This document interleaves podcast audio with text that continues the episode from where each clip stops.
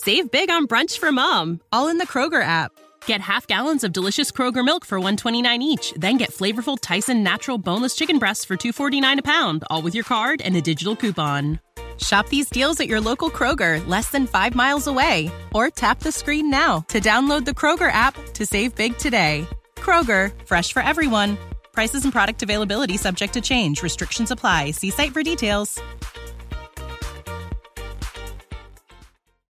Coming up on today's special bonus episode of the Virtual Couch, I'm running an episode that first ran over two years ago. It's my interview with Leonard, a former medical professional who spent over two years in jail, where he shared a cell with a convicted middleman in the sex trafficking industry. And honestly, I know this is a heavy topic, but I feel like we cover it in a way that is easily digestible, and there is so much information that I believe you need to know to help protect your kids, your teens, your community. That and so much more coming up on today's episode of The Virtual Couch.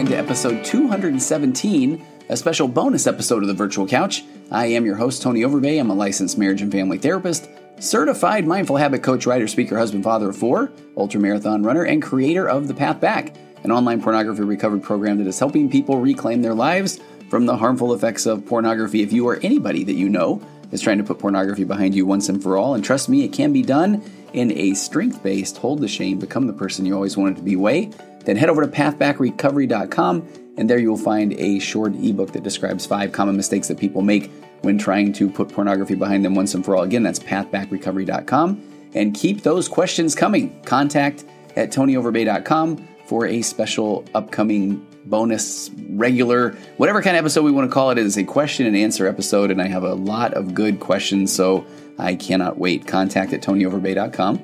And I want to share a quick review that was left just a couple of days ago on the Apple Podcast app.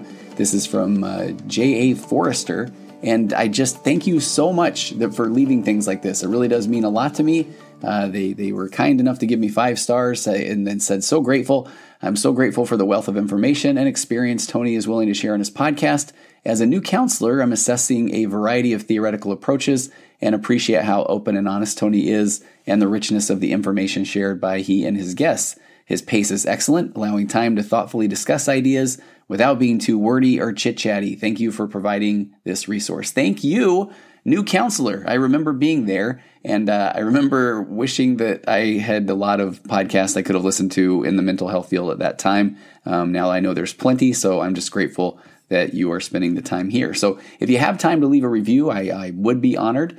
Uh, if you did, truly, I just want to help people with this podcast and, and the ratings and reviews and subscriptions and all that stuff helps me help others. So thank you. And on that note, if you have a minute, you can go find me on Instagram at Virtual Couch and on Facebook at Tony Overbay Licensed Marriage and Family Therapist. And I've alluded to it. I'm excited about it. I'm proud of what we're working on. Um, but uh, friend, coach Preston Pugmire and I are in the throes of completing a magnetic marriage course that is, honest to goodness, unlike any other marriage course on the market. And I am not just saying that. It is this is why it has taken me so long to put this thing together because it's I don't want it to be cheesy. I don't want it to be cliched. I want it to be helpful. And and this one is. Um, it's uh, anyway. You'll hear a lot about it soon. But head over to tonyoverbay.com and sign up for my newsletter if you want to be one of the first to know about it. So let's get to today's bonus episode. This episode originally aired as episode 56 over two years ago. And I know that the topic of human trafficking, sex trafficking, protecting our children is being talked about a lot right now. And I am grateful for the dialogue. And this is what I find is interesting. When I first aired this episode, um, honestly, it, I mean, it wasn't being talked about as much there are plenty of people that were uh, very, very much involved in um, in getting the word out, the message, but it just wasn't. Uh, it wasn't. You, you weren't seeing all the posts on social media. You weren't hearing about it as much in the news. And I just have to say, there was kind of an odd feeling when I released this episode uh, back two years ago. There were people talking about it, but again, mass support wasn't there. And I obviously I don't believe it wasn't because people thought that it was. You know, I didn't think people thought it was okay to traffic human beings. But I got comments at the time after this episode initially aired that the topic was uncomfortable. I remember one person telling me that they didn't personally know of anyone who had been trafficked, so they took a pass on the episode. And I really felt like this episode had a lot of gold in it. I mean, this was over two years ago, and I, you know, I you, obviously you approve as hopefully as an interviewer, and uh, but I, I, felt like this was one that I was almost kind of nervous to hit the hard topics. I feel like I would not be that much uh, anymore, but so I feel like we got to the the hard topics, the difficult topics, and uh, and so this information, this this episode has a ton of information on how trafficking happens, how kids and teens are groomed on social media. And I mean, we're talking exactly how it's done, which is something that we all need to know, to be aware of. Um, I always say no one wants to be should on, but I'm darn near ready to say you should you should listen to this and you should pass it along. You know, pass it to two people or, or something like that.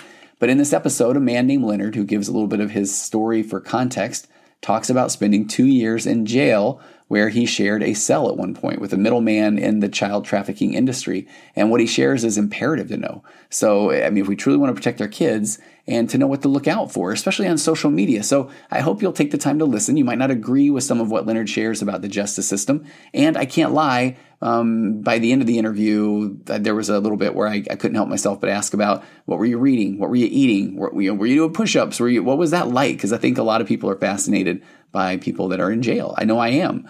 Um, but I, I think you can find a lot of very valuable information here. Okay, so as with most bonus episodes, I'm going to cut over now into me talking about a, the topic. And there was a newspaper article that had come out at the time that blew my mind about how trafficking can be right in front of us and we would never know it. And uh, so, really quick, there are costs of producing a podcast, obviously, and I do want everybody to get help they need. So, um, I'll be brief. If you're interested in the world of online counseling, please type betterhelp.com slash virtual couch into a browser. Just take a look at it. Over a million people have, and there are licensed therapists waiting to talk to you about anxiety and depression and OCD and grief and loss and you name it. It's cheaper than traditional therapy. You don't have to worry about being left in a waiting room for a half an hour, like one of my clients yesterday was telling me about. That was the straw that broke the camel's back for them to eventually want to change therapists, which you can do on betterhelp.com slash virtual couch as well. But so go to betterhelp.com slash virtual couch to get 10% off your first month's counseling. You owe it to yourself to get help, talk through things, things that you might be having a hard time processing, behaviors, addictions. You need to get that behind you. So try it today. All right, let's get to this episode. I wanted to start with a little bit of a heads up. This is uh, this podcast deals with some a lot of the things that we've talked about here. Obviously, we're talking about mental health, we're talking about uh, addiction, those kind of things. But today, this one is there's no explicit language per se, but the topic is on the subject of human trafficking, and uh, are also at times referred to as sex trafficking. And we talk a bit about the concept of sex trafficking. And although I want you to know right up front that we don't talk about the specifics per se of what goes on in the sex trafficking industry. More of what we address are how children and teens in particular are lured into relationships with people who are involved in this horrific practice. And this is extremely, I feel like it's an extremely eye opening podcast that will bring you a lot of awareness, whether you work with youth, whether you have teens, children.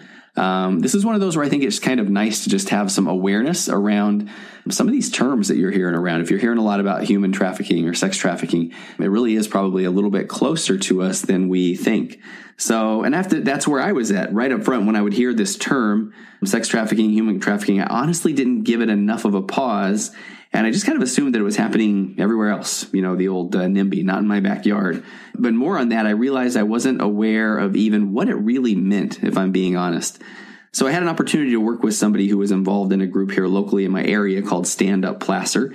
And I'll throw a link to them on the show notes, but you can actually find them at standupplacer.org. And they have a mission statement that says, and I love this, saving lives by empowering survivors and educating communities to stand up to domestic violence, sexual assault, and human trafficking. So, you know, I hope that this is going to serve this podcast maybe as part of this educating a community to know a little bit more about how this industry works and what we can do to protect our kids and protect our teens from this. And uh, I had a couple of friends who became involved with this group, Stand Up Placer, and who actually became certified crisis counselors through them. And then they brought back an incredible amount of knowledge to me and shared stories of what was happening right here in the area that I'm that I'm broadcasting from, that my practice is. And it was with people I never would have expected, or populations of people that I never would have expected that are that have gotten involved in something so bad as human trafficking. And then I have to, there was kind of a pretty interesting chain of events that occurred. So first, I was at my parents' house, and as uh, good grandparents would do, they had saved a local newspaper article for me, and have that pulled up right now. It's in my local paper, which is the Sacramento Bee. So uh, sacbee.com. I want to give them all the credit for this one.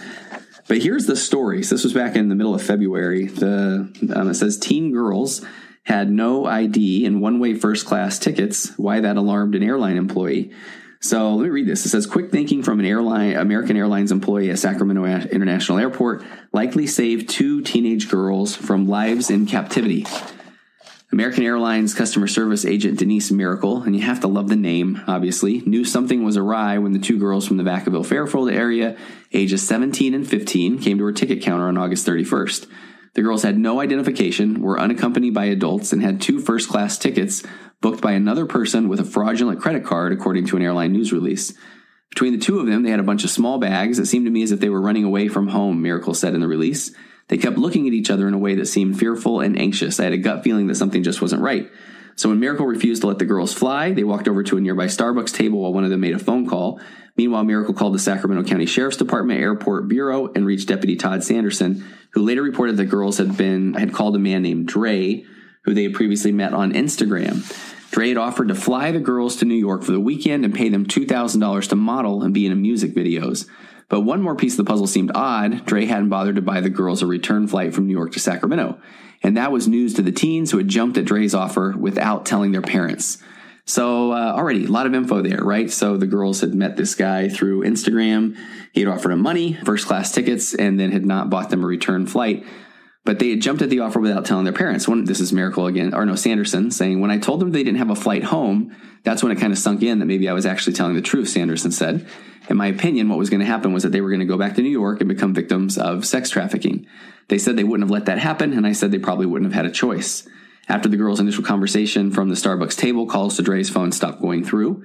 He deleted his Instagram page within minutes. Dre likely used photos of another person, Sanderson said, and is unlikely to be prosecuted from outside the state. But thanks to Miracle's awareness, the girls headed home from the airport with their parents Thursday night. I'm very, very thankful Miss Miracle um, with American Airlines was able to use her intuition and concern and actually say something, Sanderson said. Without her, I wouldn't have been called and we wouldn't have intervened with these girls. So I really wanted to read that story because that really did hit home. I mean, I have teenage girls. I'm aware of Instagram. You know, eh, there's just so much there that I wasn't aware of. That was kind of what was involved or how that the sex trafficking industry worked. So that was kind of the first in this chain of events. Um, then I learned of the release of a contact of mine from prison. So when I reached out to him, the first thing he said to me, and I just said, you know, I just wanted to touch base, see how he was doing. And the first thing he said to me was that he wanted to help spread this word about how teenagers are being lured into the human trafficking ring. And I thought that was kind of interesting. I mean, here's a guy that, that I, you know, I'd only communicated with briefly while he was in prison. And then he gets out and the first thing he says is, you know, hey, I want to, I want to talk about this human trafficking ring. And in that time that he was in there, I have to say he wasn't, I think he wasn't aware that I had um, put together a podcast. So then he started listening to a couple of them. And then he had said, Hey, if there's any way that we can just spread the word that, that I would love to. So so let me again be frank up front. My guest, Leonard, tells a tiny bit of his story. And please understand that my job, I am not trying Leonard's case on my podcast, but I want to share his message of what he learned of how to, the human trafficking world works. Um, kind of a, a, a public service announcement, if you will. And as a parent of teenagers himself, he said he desperately wanted to share this message. But Leonard, as you can imagine, and this was within a few weeks of him getting out of jail for something that he clearly maintains on the podcast as well that he is innocent of, he does express some frustration early on in the podcast of the justice system. So I hope you can really try and have empathy for him. Um, remember, empathy, as I have said on other podcasts, is it's jumping down in that pit with somebody. It's not just sympathy of, oh man, that stinks that happened, but it's jumping down in that pit and really kind of taking a look at things from where that person's at. So if you can, you know, think in terms of empathy for Leonard, that, that, you know, he is saying that this is something that he was in there for, that, that he maintains his innocence, you know, you can, you can maybe understand a little bit of the frustration that he shares, but then he, he quickly gets through that. And then we kind of get to the, the meat of the topic, which is this concept of Leonard has a, a pretty incredible story of how he learned about how this human trafficking industry works. So, for many who have never experienced anything negative with the justice system, I'm sure there's a, there's a definitely an assumption that the person you know absolutely must be guilty, or they wouldn't have been arrested, or they wouldn't have stayed in jail as long, or they wouldn't have taken a plea bargain to get out, et cetera, et cetera. But uh, for those who have possibly been through the system, or maybe had their own challenges or struggles there, they may have a different view. And so, and honestly, I hope to have a lot of those discussions down the road on the virtual couch. So, so here's my interview with Leonard. It again involves some of his insights on what he learned about how the human trafficking or sex trafficking world works. And more importantly, the things that we can do to protect the kids in our lives, whether it's our own children, grandchildren, future children, children that we work with, whether we have uh, jobs or church or school or that sort of thing. But I just think this is a, it's nice to have this awareness because ultimately we need to be able to continue to open up and have more dialogue with our kids, with their teenagers, with their children. And part of that is really just going to have some awareness around this. So I don't want this to hopefully not freak anybody out, but just bring some awareness to it. So with that said, let's get to my interview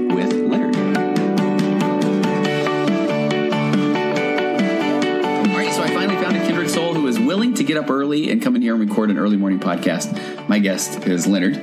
Um, was this any any problem for you to, to meet me here at uh, 3.30 in the morning? Not at all. Not at all. it's really not 3:30, but but it is pretty early. It's still dark outside. It is. Yeah. And so Leonard is here to talk about a very important topic. But before we even get to that, how early did you wake up in prison? What was the what was the schedule like?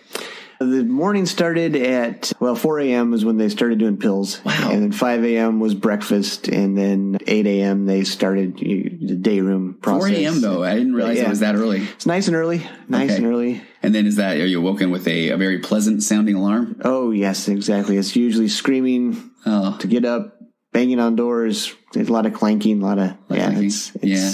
You get used to it after a while, though. Do you? Okay. I mean, did you find that you were able to sleep fairly well, or was that always something that was a struggle?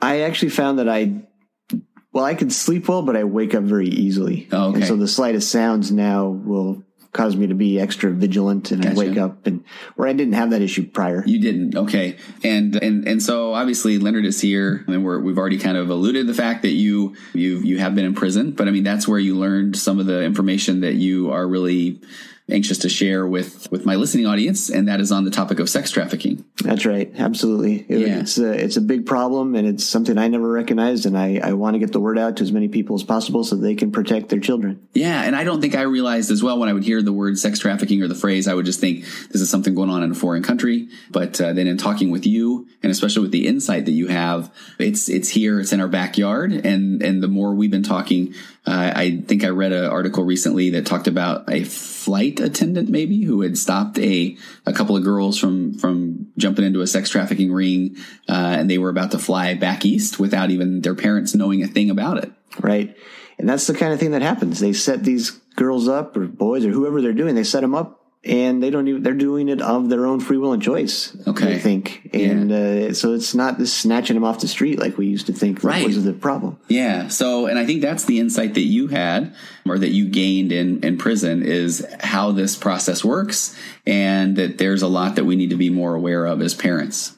That's right. That's okay. really right. And that's that's what i want to try and, and emphasize. Okay. Now, now do you want to give a little bit about your background? I mean what you what you what you can share?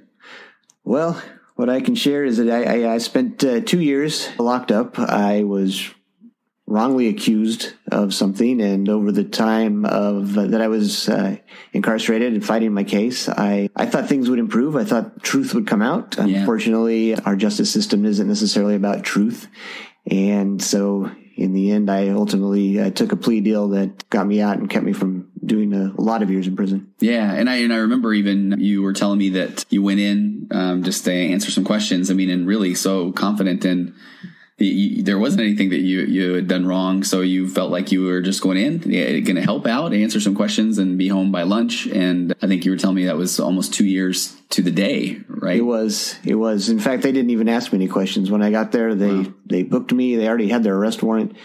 And never came back and asked me a single question. Wow. And they told me that I would be there for six days because of a holiday before I was arraigned I thought it was crazy I'd be in jail for six days, but yeah. uh, I was finally released on the 729th day. Wow. Okay. Um, it's probably a whole podcast in itself, right? It could be. There's yeah. interesting things that happened in those there. two years. I bet. But okay, so so how did you come to to to learn the information that you have about sex trafficking? Why don't you talk a little bit about that? Well, in the time that I was in jail, they most of the time I was locked in my cell for about twenty hours a day. I was I was locked up, wow. and they would allow us to have day room when we get out for a few hours. And at that time, you could interact with the other inmates, and so people would try and do various things, activities, play cards or chess or checkers or fight over the television or whatever the case was. And one individual invited me to learn how to play rummy. I'd never really played any card games prior to going in. And he, as we'd sit and he was teaching me, he would start talking about sex trafficking. That he was somebody who did that. He was one of the, the recruiters, so to speak, and was able to recruit these young ladies to into these rings. And, and, and I mean, do you, do you, remember at first what was that like? I mean, do, were you when people start to share their stories? I mean, is it done in a way of that they're kind of bragging about it? Is it just done kind of matter of fact, or some are some are bragging, some are matter of fact. I mean, there are a lot of people that brag about their crimes. Wow, as it's some type of badge of honor. Yeah, which is it disgusts me quite honestly. Yeah, this this was no different he wasn't so much bragging. It was just kind of a matter of fact. Well, this is what I did. This was my job. This is, you know, cause I tell him, you know, I used to practice medicine for a living. And yeah. I, so I would talk about that. I would talk about stories from the emergency room. And so I guess he was talking about stories from his job, okay. which uh, was not a great job, I guess. Yeah. And you have, you have kids. I mean, and I so do. did that immediately strike a chord? Oh, absolutely. Absolutely. Especially when I learned the mech- the mechanisms, the methods that they used in order to to get these these people. It absolutely made me fear for my children and for everybody else's children. Okay, and I mean, is this something that is is it is it organized crime? Is it a is it a gang or? It is organized crime. It's absolutely a type of organized crime because they have multiple facets of it. You have somebody who is doing doing the recruiting. You have, and then once they get the, the kids, they take them to the next spot. And and I have to say, it's not just kids. There's even young adults that are being brought into this the trafficking as well. But this guy was specifically focusing more on the teenage girl population. Okay. Uh, but then they get them into to the a spot where they then move them to other parts of the country, and they're constantly moving them around, and so it is really a, an organized crime ring. And I think that what's what's important is the assumption is that these people are preying on. I mean, on what? On on people that are uh, mentally ill, or that there are these big time abandonment issues, or but maybe lay out what you learned about how how the process works for well, this the, recruiter. The process is a is very interesting and it seems very uh, benign when you think about it. And it's something that I think all of us or anybody who has social media does, uh-huh. but with completely different uh, intentions. So what he would do would he'd use social media like Facebook. And again, I'm going from 2016 when yeah. I was actually there with him. Facebook, Kik, Snapchat, those were Instagram. Those are some of the big things that they, he would use. And he would get into various schools and find what kids liked. And then once he would uh, be associated with that, he would start friending all these. So create a fake profile. Right? Yeah, he had a fake profile of a teenager who okay. lived on the other side of the country, okay. somebody who wasn't local. And then he'd start to like the uh, posts of various people. So if it was people that were complaining about their parents. Mm. So if you had uh, a, a, young lady who was, oh, my mom is just so mean, she won't let me do this he would like the post and then, or he would comment and say, I totally get you. I understand what you mean. And they would start, then he would start a friendship with various people. Yeah. And it seemed to be the people that were having issues with their parents. Okay. And because he could find some common ground there. So it almost becomes a numbers game, right? I mean, so I, I, I, every now and again I'll have people that will friend me on Facebook that I have no idea who they are, and uh, they might have some I don't know attractive picture of a, a girl or a, or a guy, and they don't have a whole lot of friends at that point. And so after talking with you, I feel like is that what these people are doing? Creating the fake profile, then then trying to friend a lot of people, and then narrowing it down almost like a funnel. It seems to be that's the case. And okay. he, he picks specific geographic areas because okay. he, he lives in the area. I guess he was living in Modesto at the time, uh-huh. but he was focusing on, on Placer County. Uh-huh. And so he he had this fake profile and he, he had a, a picture of some young looking guy that, you know, looks kind of like Justin Bieber. Sure. And, uh, you know, of course the girls get that like that. And yeah. so they'll start communicating and pretty soon they have a friendship that develops with them and then they start having feelings for him okay. and next thing you know they will do anything they can for him and then he continues down that path of, oh, guess what? I'm coming out to, to meet you. I, am going to come out. Well, I have, my dad has a business trip out to your city or, uh, you know, we might be moving out there. I'm going to get a chance to meet you. Wow. And then they set that up. So the meetup happens. And then next thing you know, he's like, Hey, I'm at this park and come over and meet me here. And they go over and they hop in the car and next thing you know, it's yeah, it's not Justin Bieber. No, exactly. Right? They're gone. Well, I think the, the there's so many red flags, but but like you say, what what was eye opening is that they're targeting people that don't necessarily have a good relationship with the parents.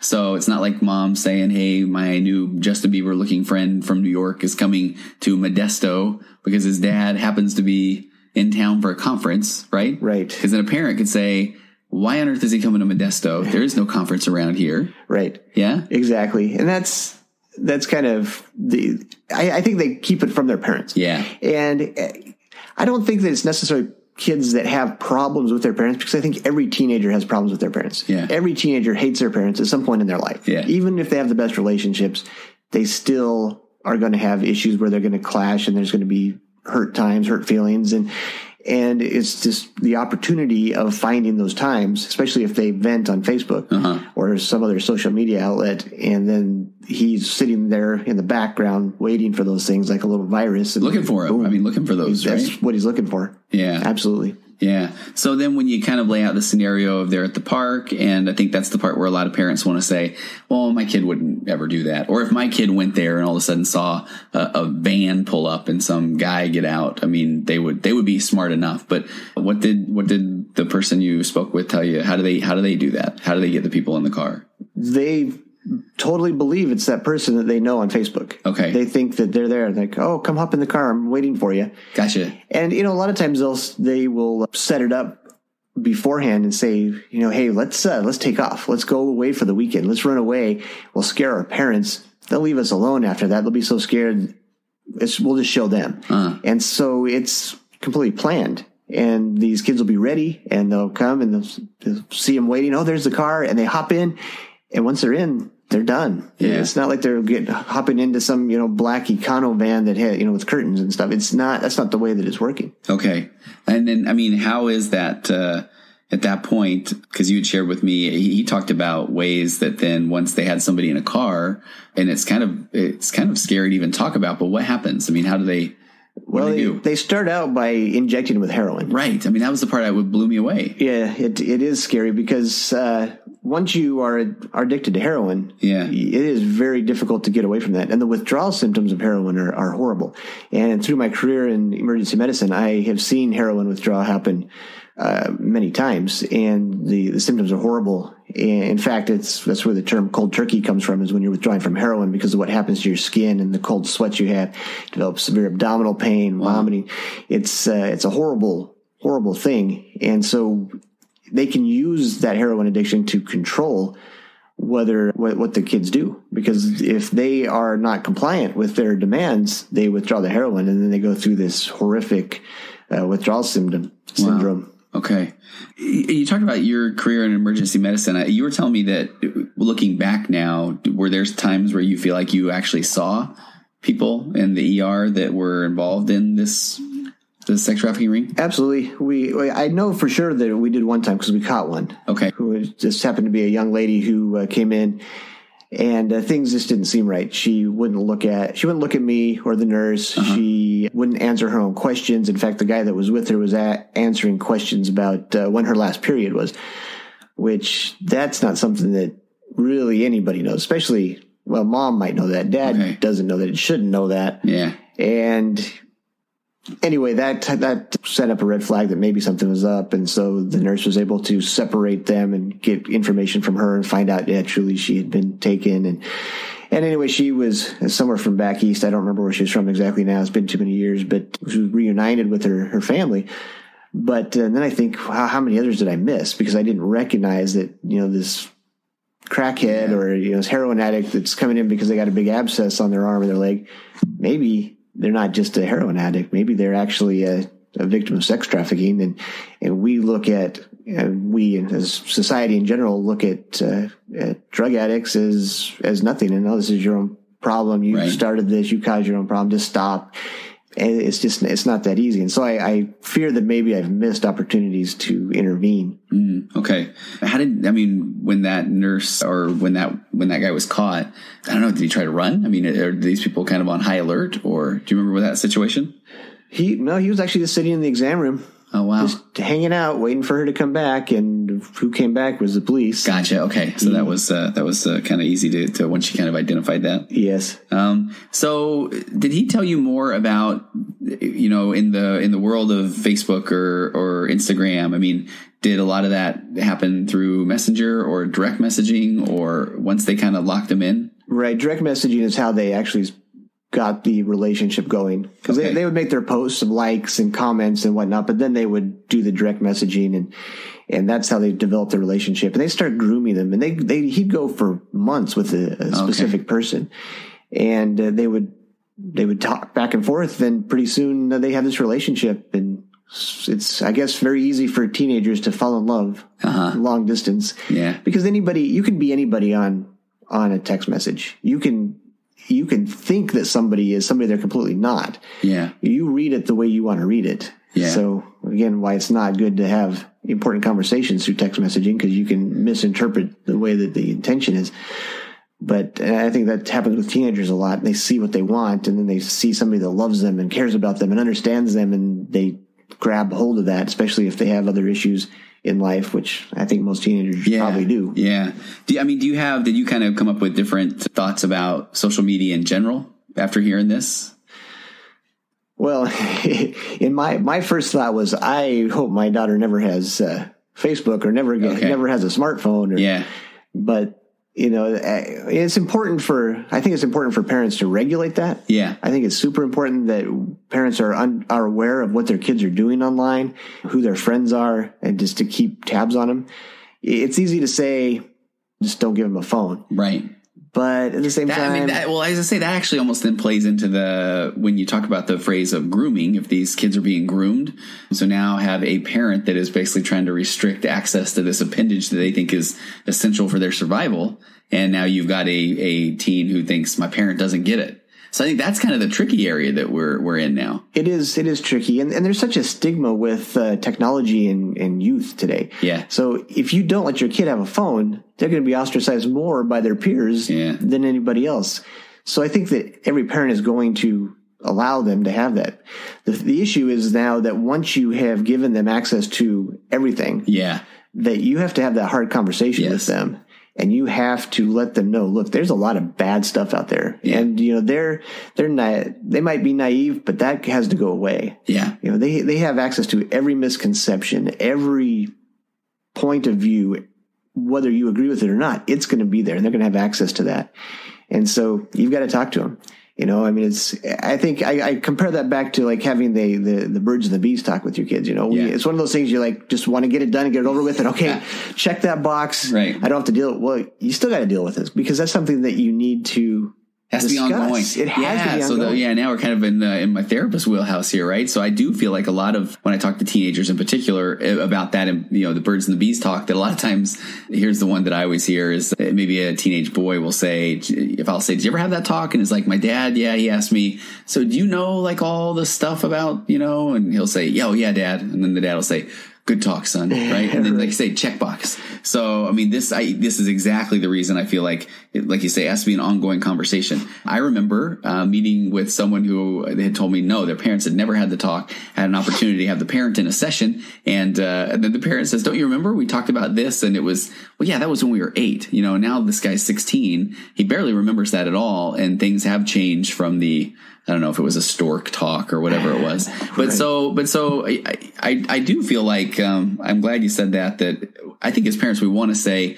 Hey, you can have a phone when you're 21 you know that would be ideal right? Right. But but there is going and I, I, don't think that a kid needs a smartphone at nine or anything like that either. But then when they are given this technology it is your job as a parent to to, to look at the phone to put measures in place to track a phone to you have the absolute right to go through the phone whenever you want. You have you can set boundaries. You can if kids are doing things that they shouldn't on the phone you can take the phone. I mean those are all those things where i feel like uh, once the kid has it, they feel like now, now, I, now I'm entitled. Right. Yeah. Well, that's I think the problem with America in general. it's kids these days, entitlement, right? Entitlement. Yeah, but but then in the same breath, I have to say this because this has been um, something I've said on so many of my podcasts. I do want to acknowledge though that, and I don't use a lot of all or nothing statements, but I feel like pretty much every teenager in the entire world I've ever spoken with says that every parent has said you can come and talk to me about anything. And then when they come say, Hey, I wrecked the car. I got bad grades. I, I smoke pot or whatever. The parent freaks out. And now the kid is realizes, okay, I can't be that honest. Yeah. And so I feel like the same thing comes into play here. So, I mean, it does. Yeah. I, I, think it does. And we, I mean, we recognize as parents that we are fallible. We're going to yeah. make mistakes. We're going to have things that make us angry that our kids do, but we have to have that open communication. And if we do blow up at them, we have to make sure that we tell them, okay, I made a mistake. I'm sorry. I'm sorry. I, I, it just, I've had time to process this. Yeah. Let's talk about it. You know, I, I apologize because if they, and, and to show them unconditional love, if you can show them love and you can show them that you're there and then you can admit when you make a mistake, then I think that they're going to be more willing to talk. And uh, you know, a really good friend of mine has the the mantra of talk talk early, talk often. Oh, I like that. And it's one of those things that I think you really have to do. You start out early and you talk about it. And I, she was talking to her her eight year old or nine year old daughter about sex trafficking okay. and about heroin, and and her daughter actually mentioned that during a, a family activity they were having, and said, "Wow, she knows a lot about it."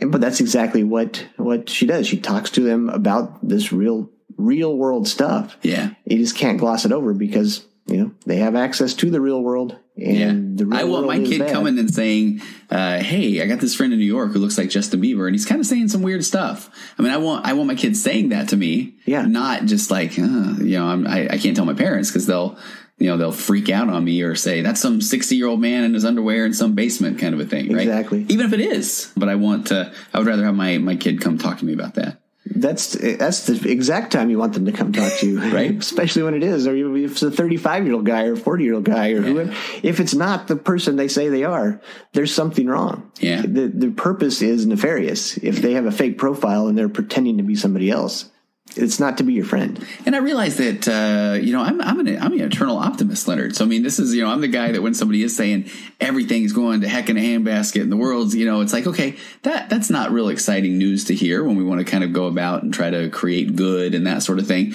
But I do feel like in this arena we really do have to be aware. And my train of thought goes to an interview I did a while ago with a guy who was talking about you know he was in some of these chat sites and he said I start noticing that the same picture of a guy starts popping up for multiple people. And he finally stopped uh, the person on this particular site and said, Hey, why do you look like all these other people? And then the person kind of cued him in on, oh, there's some sites and things you can go to to mask your identity as well. And then this is even on a, and I don't understand how this works, but it's on a, it's on like a video chat site. So, I mean, you're, I don't know. I don't know if they have like a little hole in the mouth and they're talking like, you know, I, one of the late night shows did where, you know, because I, I, because quite frankly, I didn't want to go do a deep dive to figure out how that worked. But I mean, I was, I was blown away that, that, and I guess my apologies to all the 45 year old men who do sit in the basement, um, not doing bad things. But, you know, for that person that they can mimic or look like Fabio, which is probably a dated reference. Exactly. Well, Fabio is a little, maybe a little dated, but okay. uh, but, but, you're right. The yeah. point is is well taken. That's yeah. true. Yeah. So I mean, I, I, think that was the we we really do have to kind of be hyper aware, and if it is with regard to safety of our own kids, I think it's fine to just not feel like we have to believe everything. We can go in there a little bit cynical. Right. Well, we, we you have to be. Yeah. You have to be cynical. You have to be wary that you know things could not be right if you go in with with the idea that oh it's no big deal everything's fine and, and you don't make take any action well what good is that? There's it's the same. Yeah. Yeah.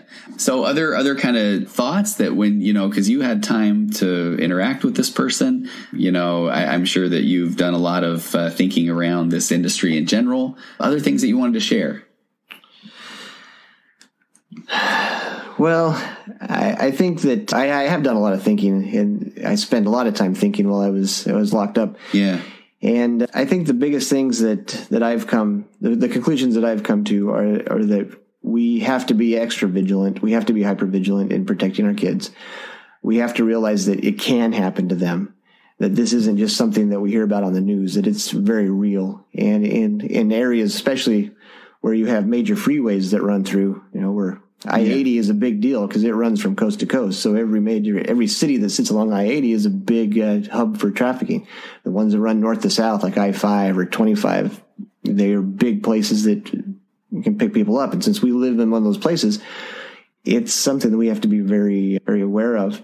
And I want to make sure that you know my kids understand. Two of my kids are adults now; they're grown, but I want them to understand that it still is a possibility and they still go after adults, young adults, You know, they don't just go after the, the foster kids and the, Yeah. the kids who uh, have issues. They go after everybody.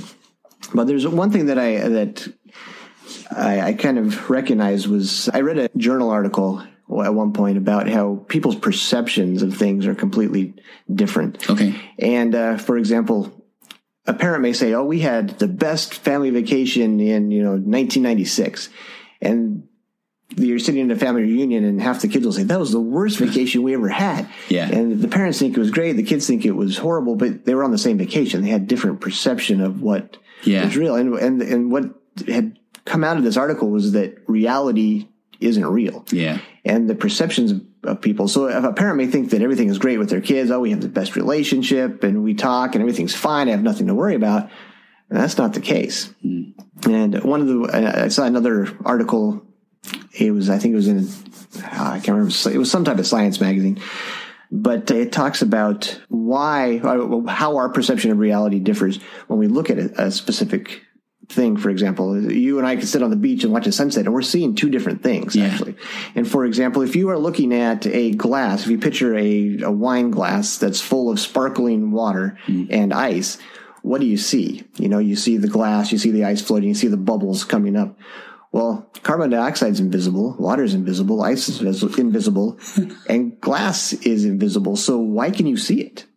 You know, the issue has to do with light. As light passes through and bends and refracts, Ugh. It, it slows down, speeds up, and changes. And, and when it hits your retina and your brain makes a picture. Okay. Well, the picture that I'm seeing is different than the picture you're seeing because the light that hit my eye is different than the light that hit your eye. And Okay. you can't possibly ever see the light that hit my eye. Yeah. So we can see the same thing, but we're going to see it different. You're going to see bubbles that I don't see. You're going to see ice that I don't see. Wow. But you're seeing something that technically you shouldn't be able to see at all. Okay. And so, but it's the way your brain processes and perceives things. And so, as as if we apply that to the way that we have relationships with other people, especially with our children, we see it one way when they see it completely different. Yeah. And so, eh, we they.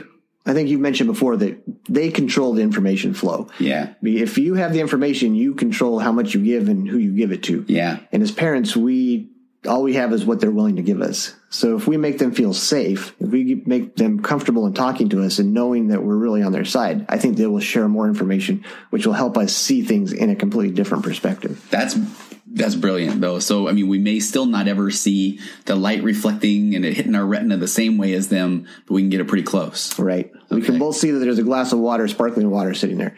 It might not be exactly the same, but at least we know we're looking at the same glass. Yeah.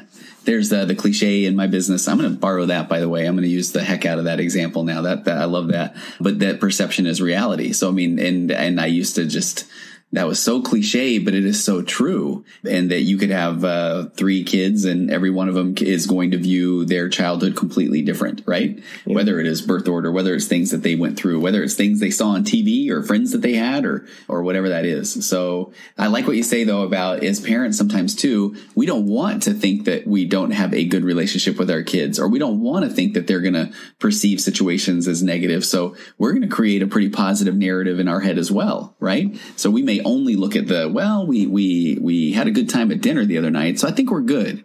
Right? Yeah, Yeah, that's. I had a marriage like that once, where if it, if there wasn't yelling, it was a good day, and uh-huh. you know that that's not that's Yeah. not good. It can't work that way. There has to be so much more to it than just oh great, we got through dinner without fighting tonight. right. That doesn't that does, it's not good enough. Yeah. when, especially when it comes to this type of well, this, not just this, but anything, any significant issue you want to talk about, whether it's college or or sex or trafficking or anything else, you have to have that relationship and that it you can really get into it and talk and share feelings and emotion and Yeah. I, that's my opinion. I am not a professional when it comes to that, but in my Yeah, I, I, I, I, as a professional, I will endorse that, Leonard. I think that is very good.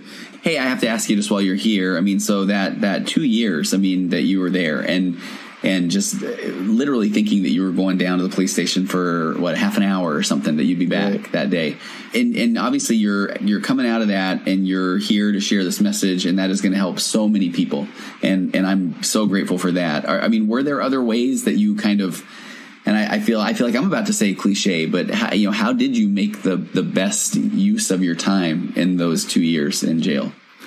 Well, in the beginning is shock, and you're trying just to figure out what in the world is going on. Yeah. And you're trying to keep yourself safe because it's not the safest place. Yeah. Um, but over time, once I finally kind of got established and people realized that they couldn't take advantage of me, Uh-huh. I uh, was able to then start focusing on reading. I, I read a lot. I read uh, read the scriptures a lot. Yeah. I, I put a lot of effort into that. They had uh, Like multiple times, right? multiple times. Yep, I, I read through the scriptures multiple, multiple times. And you know, they had a chaplain that came in every week, and they do a Bible study, and then I ran a Bible study every night with Wow. the the inmates. And yeah, it, it, put my focus on trying to keep hope because I, if you don't have hope, you have nothing.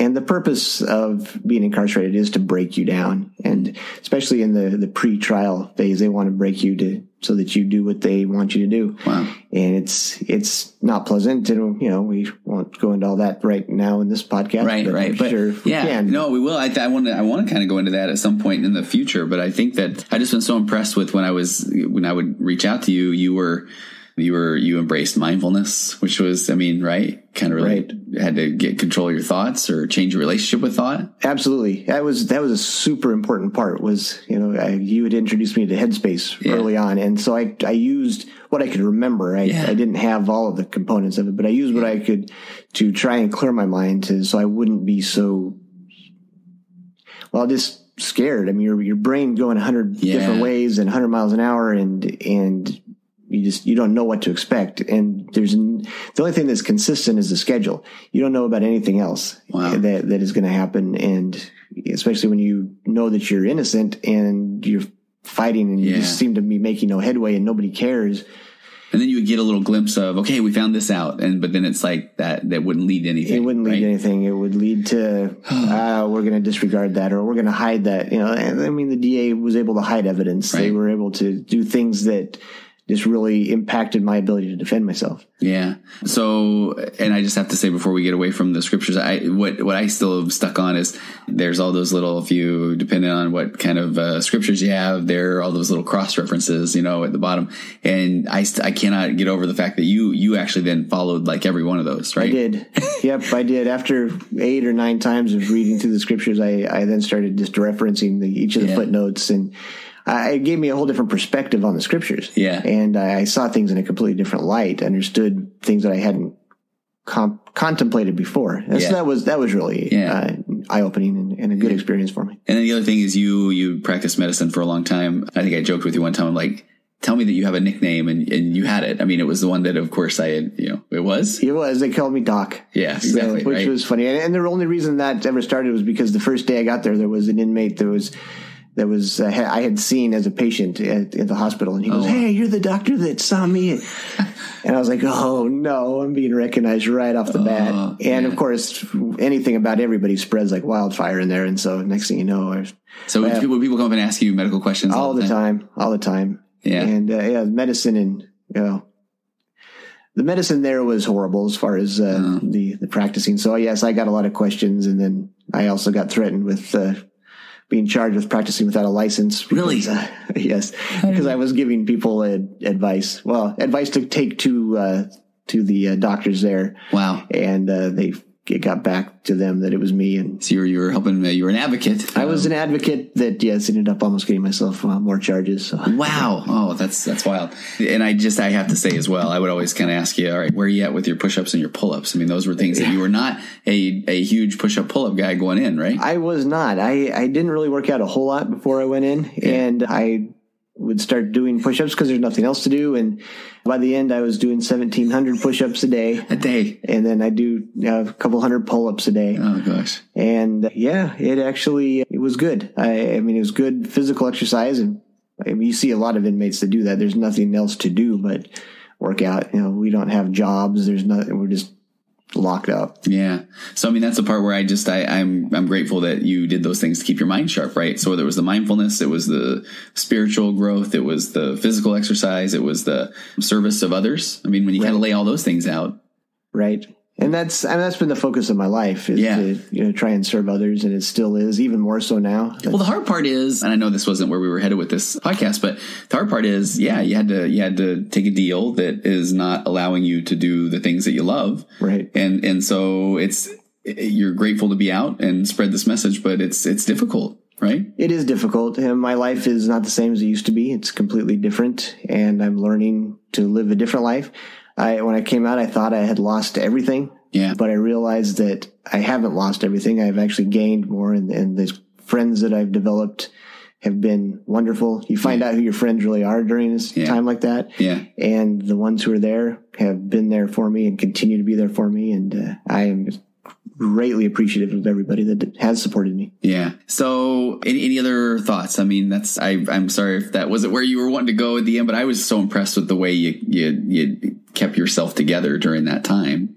That I think that there's some there's a pretty powerful message there that when you're in this place that you don't you shouldn't be and you don't even know where the finish line is to be able to kind of stay present and and help others and I mean that's that's big speaks a lot to your character. Oh, well, thank you. Thank you. I, I found that was the only way to survive that. Yeah. That was the way to survive. If I didn't have the people that were supporting me, if I didn't have those things, I don't know how I would have made it through. You, you kind of go crazy after a little while. But but it also shows that you can survive in any situation. Yeah. Anybody has the ability. I didn't think I would be one that would survive something like that. You're just, a, you're just a nice, mellow, kind guy, and all of a sudden that's, and then you're, yeah, and you go in, and then all of a sudden you're off to prison. I can't imagine what the thoughts were at first. Again, but it was probably six days. Can I just, I can just make it through this, and then, Right. Yeah. That's that was the thought. And then when Yeah. it didn't, yeah, it was difficult, but it was doable, and I think I'm stronger Yeah. for it. And I think I'm Literally and, better uh, yeah, physically and uh, and mentally and uh, Yeah. spiritually and everything else. yeah. And I'm grateful for you sharing this message. I, I, all right, I've got to end with a little bit of, uh, a little, little lighthearted. Is that okay? Absolutely. Prison food. I mean, anything good out of there? Honestly, No, there really was not anything. It was some of the most horrible food I've ever eaten. you were saying it's, uh, was it soy based? It was all soy based. Yeah, they didn't. They they for whatever reason they like the soy base. Maybe it's the phytoestrogens that are in it to help keep us subdued, make us turn us all into females or something. I don't. Okay. Yeah. I don't know. There's nothing that was good. Sometimes you get a friend who would send you commissary, and then you'd have some snacks. But aside from that, the food they gave was horrible. Okay. Uh, I wanted to hear that there was, oh, but the brownie sundae, but there was nothing. Yeah, no, there was nothing. Okay. There was no. They gave us cookie. Even the cookies they gave us were horrible. Were they? What was the first thing you ate when you got out? Actually, your stomach was probably not really ready. It wasn't really ready. I went to uh, Red Robin actually the night that I got out, and I had a hamburger, and uh, yeah, my stomach was not ready for Oh, that. did you pay for that? Uh, it wasn't horrible, but I, it definitely was not pleasant either. Okay. All right.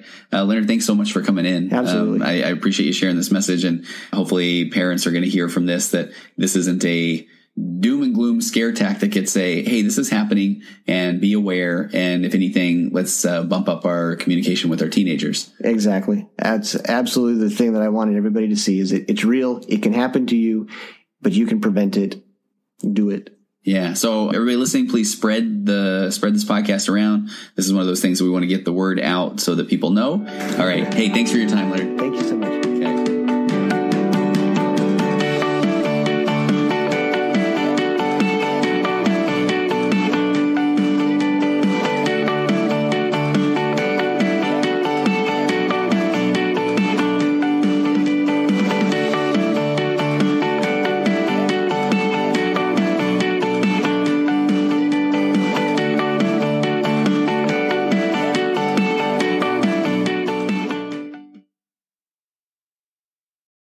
Save big on brunch for mom, all in the Kroger app. Get half gallons of delicious Kroger milk for 129 each, then get flavorful Tyson natural boneless chicken breasts for 249 a pound, all with your card and a digital coupon. Shop these deals at your local Kroger, less than 5 miles away, or tap the screen now to download the Kroger app to save big today. Kroger, fresh for everyone. Prices and product availability subject to change. Restrictions apply. See site for details.